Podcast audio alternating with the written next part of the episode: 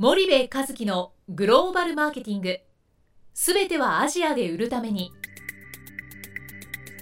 ポッドキャスト森部和樹のグローバルマーケティング。すべてはアジアで売るためには過去10年間で1000社以上の海外展開の支援を行った森部和樹がグローバルマーケティングを分かりやすく解説します。グローバルマーケティングとは世界のニーズに応えて利益を上げること。アジアで売るためにはものづくりプラスグローバルマーケティングを武器とした戦略を持たなければなりません。日本には素晴らしい企業が多く存在します。その企業とともにアジア市場を目指したい。再びジャパンアズナンバーワンと呼ばれる時代を作りたい。森部和樹はそんな思いを持ちながらこの番組を皆様にお届けいたします。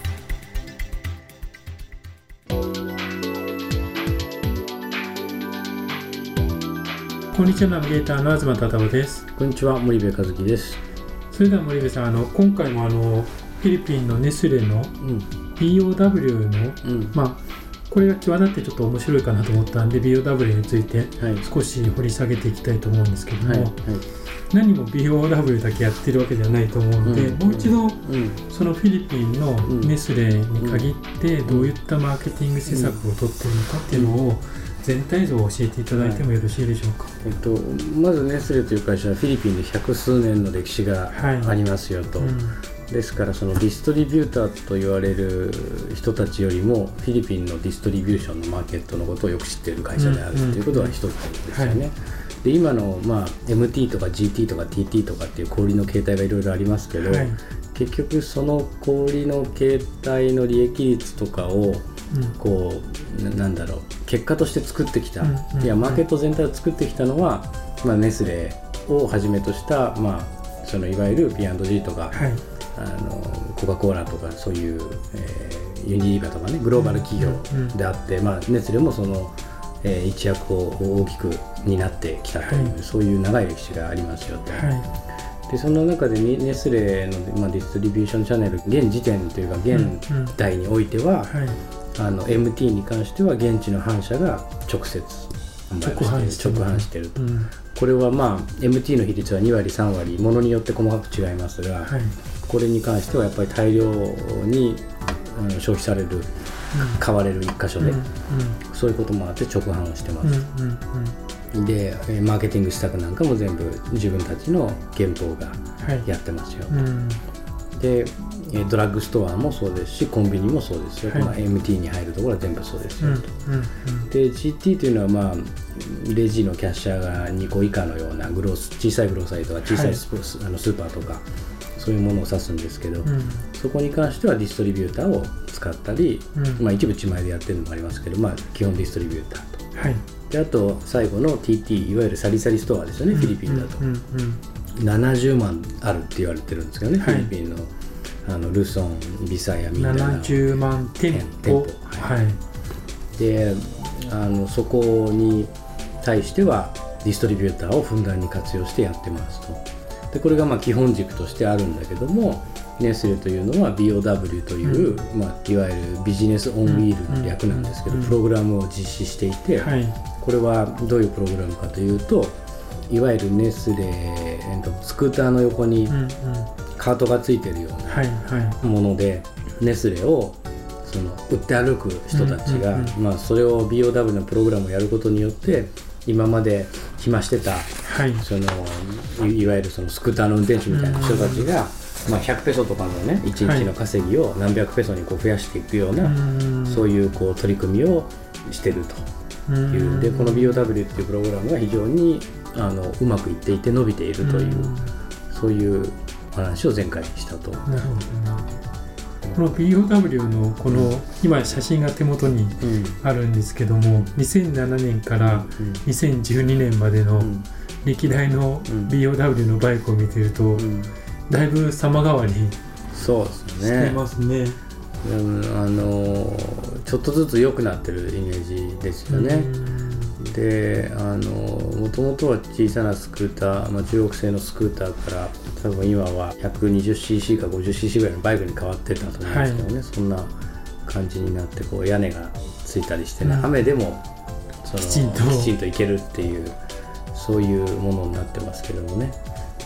この POW の結構売り上げの、うんまあ、グロースというか成長率がうん目を見張るものがあるかなと思うんですけども、うんこれまあ2007年からのうんデータがあるんですが、うんこれを見て森部さんはどう思うあのすすごくやっぱりあの安定して伸びてるというか、うん例えば新しいプログラムとか施策を始めた時に、はい。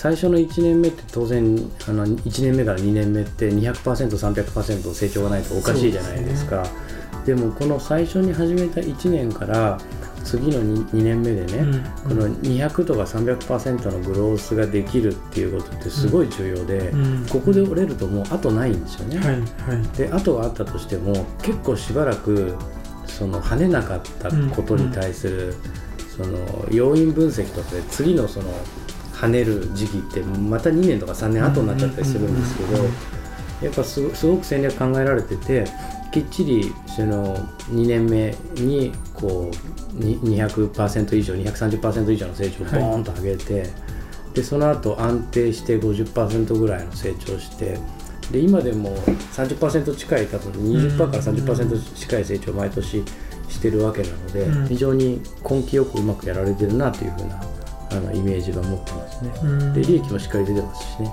そうですね、うん。この POW アーズっていうのは多分これ人数ですよね、うん。人数だけで見るとうん。2007年に多分始めた時はうん。80人ぐらいしかいなかった。うん。のが2008年には201人だから234%いってると。そうですね。で2009年だと280人。うん。で2010年381人うん。で2011年が450人、うんで2012年になるともう506人と500人を超えてきてると、でそれに合わせて当然。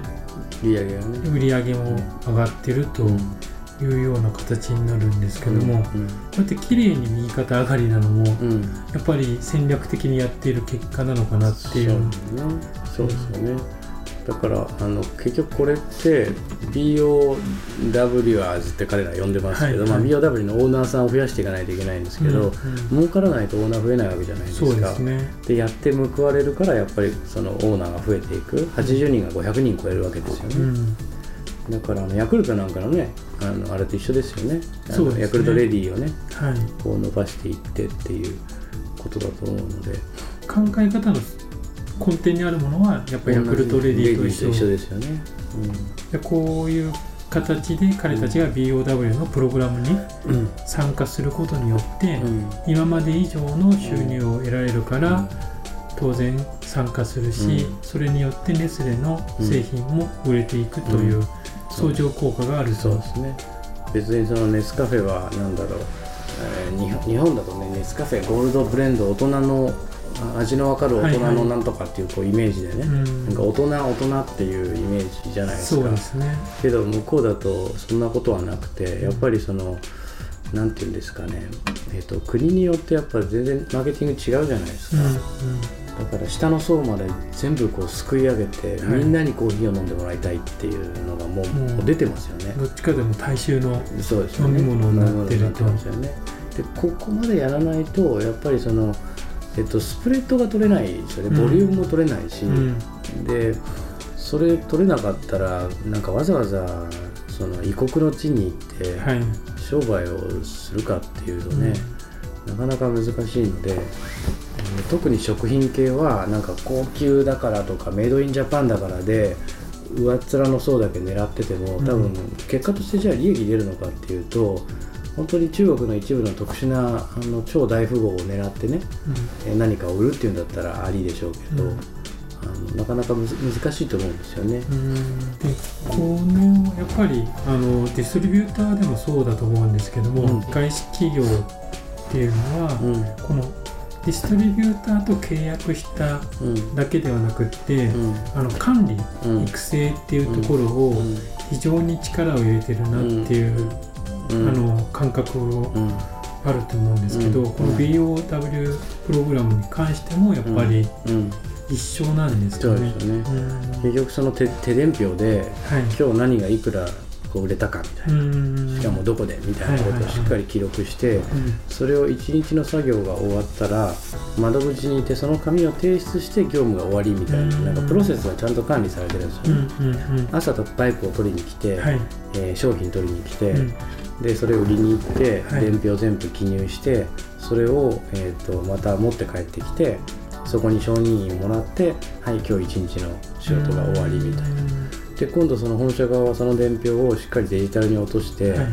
えー管理をしていって例えばネスレのディストリビューターなんかあの欧米系のね、はい。システム入れててやっぱ本社がそれを常にオンタイムで見れるようになってリアルタイムで見れるようになってるんで、あのすごくこうなんだろうで集めたデータをそのい活かせる状態になってる、うん。要はなんかデータとか情報って集めるだけ集めるの好きな人って結構いるじゃないですか、はい。けどそれが次のアクションに生かされてなかったら、うん。もう集めるだけ意味がないですよね。それがちゃんと生かされていて、でよく思うのがその集め方とか集めたデータの保管とかがまどろっこしいと、うん。使うまでに疲れちゃうんですよね。なんかそのすぐ出てこないとすぐ出てこないとっていう。でそこがこのなんだろうデータのプロセスのその肝じゃないですか最大の。そうですね。だから必要のないことは一切載ってないけど必要のあることだけ徹底的に収集してでそれがちゃんとうまく管理されてるって、まあ、欧米企業はこういうのは基本的に非常にあの長けてるというかうん。進んでますよね。そうですよね、じゃあこういったものがうん。ないと、うん。まああるからこそ彼たちはマーケティングが強いということそうですよね。うん。じゃあ日々何が売れてるかっていうのを、うん。まあ、現地法人だけじゃなくて、うん。本社までもがうん。見れるようになっている、うんで当然物持って逃げたりする人もいるわけだから、はい。ペナルティのルールとかね。なんかいろいろ言い訳してくるわけですよ。そうですね。バイクが悪くて転んで池に全部落ちたんだ。だから俺のせいじゃないとかね、はい。日本では考えられないようなうん。言い訳をいろいろしてくるわけなので、うんうん。そういうそのリリスクヘッジのえーためのもののルールも同じように全部決まってる。うん。逆に売れた伝票とうん。物の数が合わないってこともない。当然ないってことですね。ですね。うん。でもこういうことやってないとそれをやられてもうん。うん分からなくなっちゃうと、うん。基本的にはその我々は性善説で生きてますからね、そうじゃないですよという話ですよね。やっぱりここまで管理しないと、うん。ちょっとのズレがうん。非常に大きいってことですよね。そうですね。そうですね。んなるほどなるほど。でこれは彼たちはやっぱアワードとか、うん。まあヤクルトの平野さんも言ってましたけど少々するとか社員イベントをやるとかって言ってたんですけど、うん。やっぱネスレも同じように、めっちゃめちゃやってますあのこういう BOW のオーナーさんの表彰もやりますし、はい。ディストリビューターの表彰とか研修、海外旅行とかね。はいめちゃはいめちゃあるんですよ、うんうん。で基本的にアジアの子たちって純粋じゃないですか。そうですね。だからその素直ですよね。素直なんでね。例えばフィリピンでインドネシアのバリ島にその宿泊旅行みたいなのとか、はいはい。あとそのせプラスセミナーがくっついてるんですよね、うん。歓迎会だっつってこうバリ島に連れてってそこで遊ばせるんですけど、うん。ちゃんとその中では教育プログラムみたいなのが入ってたりして、うん。一応その製品知識の勉強とか、はいはい。売り方の勉強みたいなプログラムもちゃんとあるんで、うまあなんだろう。じゃあただ遊びに行くわけじゃなくてきちんとその中にも教育プログラムがそううん、あ組まれていう。てるんですね。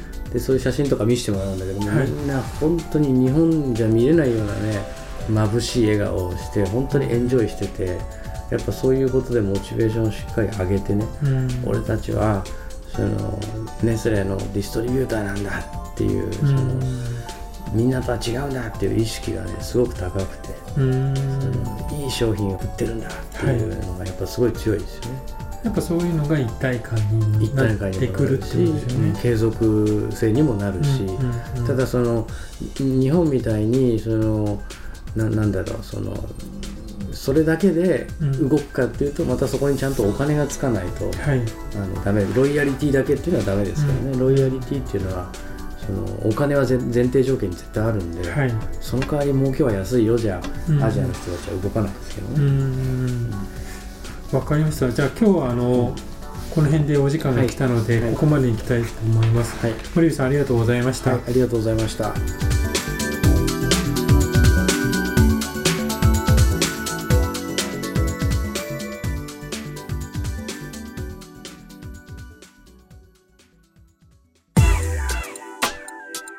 本日のポッドキャストはいかがでしたか？番組では森部和樹への質問をお待ちしております。ご質問は podcast アットマーク spydergrp.com ポッドキャストアットマークスパイダー grp.com までお申し込みください。たくさんのご質問をお待ちしております。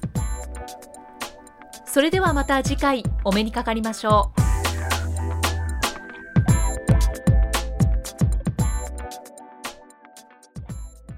森部和樹のグローバルマーケティング。この番組はスパイダーグループの提供によりお送りしました。